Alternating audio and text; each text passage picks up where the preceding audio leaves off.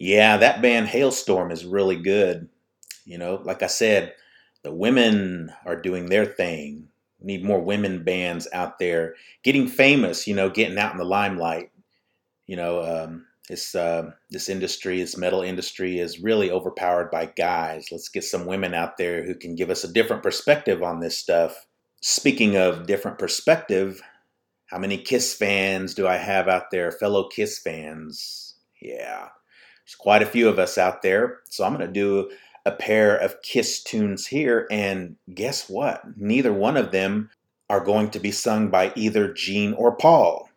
We're going to pay a little love to Peter and Ace. Those are two of my favorite characters of Kiss. We're going to do Shock Me from the Love Gun album, sung by our man Ace, one of the one of the really bigger, more influential figures in rock guitar. Oh man, that collection of Les Pauls of his if those walls could talk. But let's start off with Baby Driver from the Rock and Roll Over album. This is sung by Peter. This is Kiss. Remember, we are Indigenous and independent. I'm pressing play now.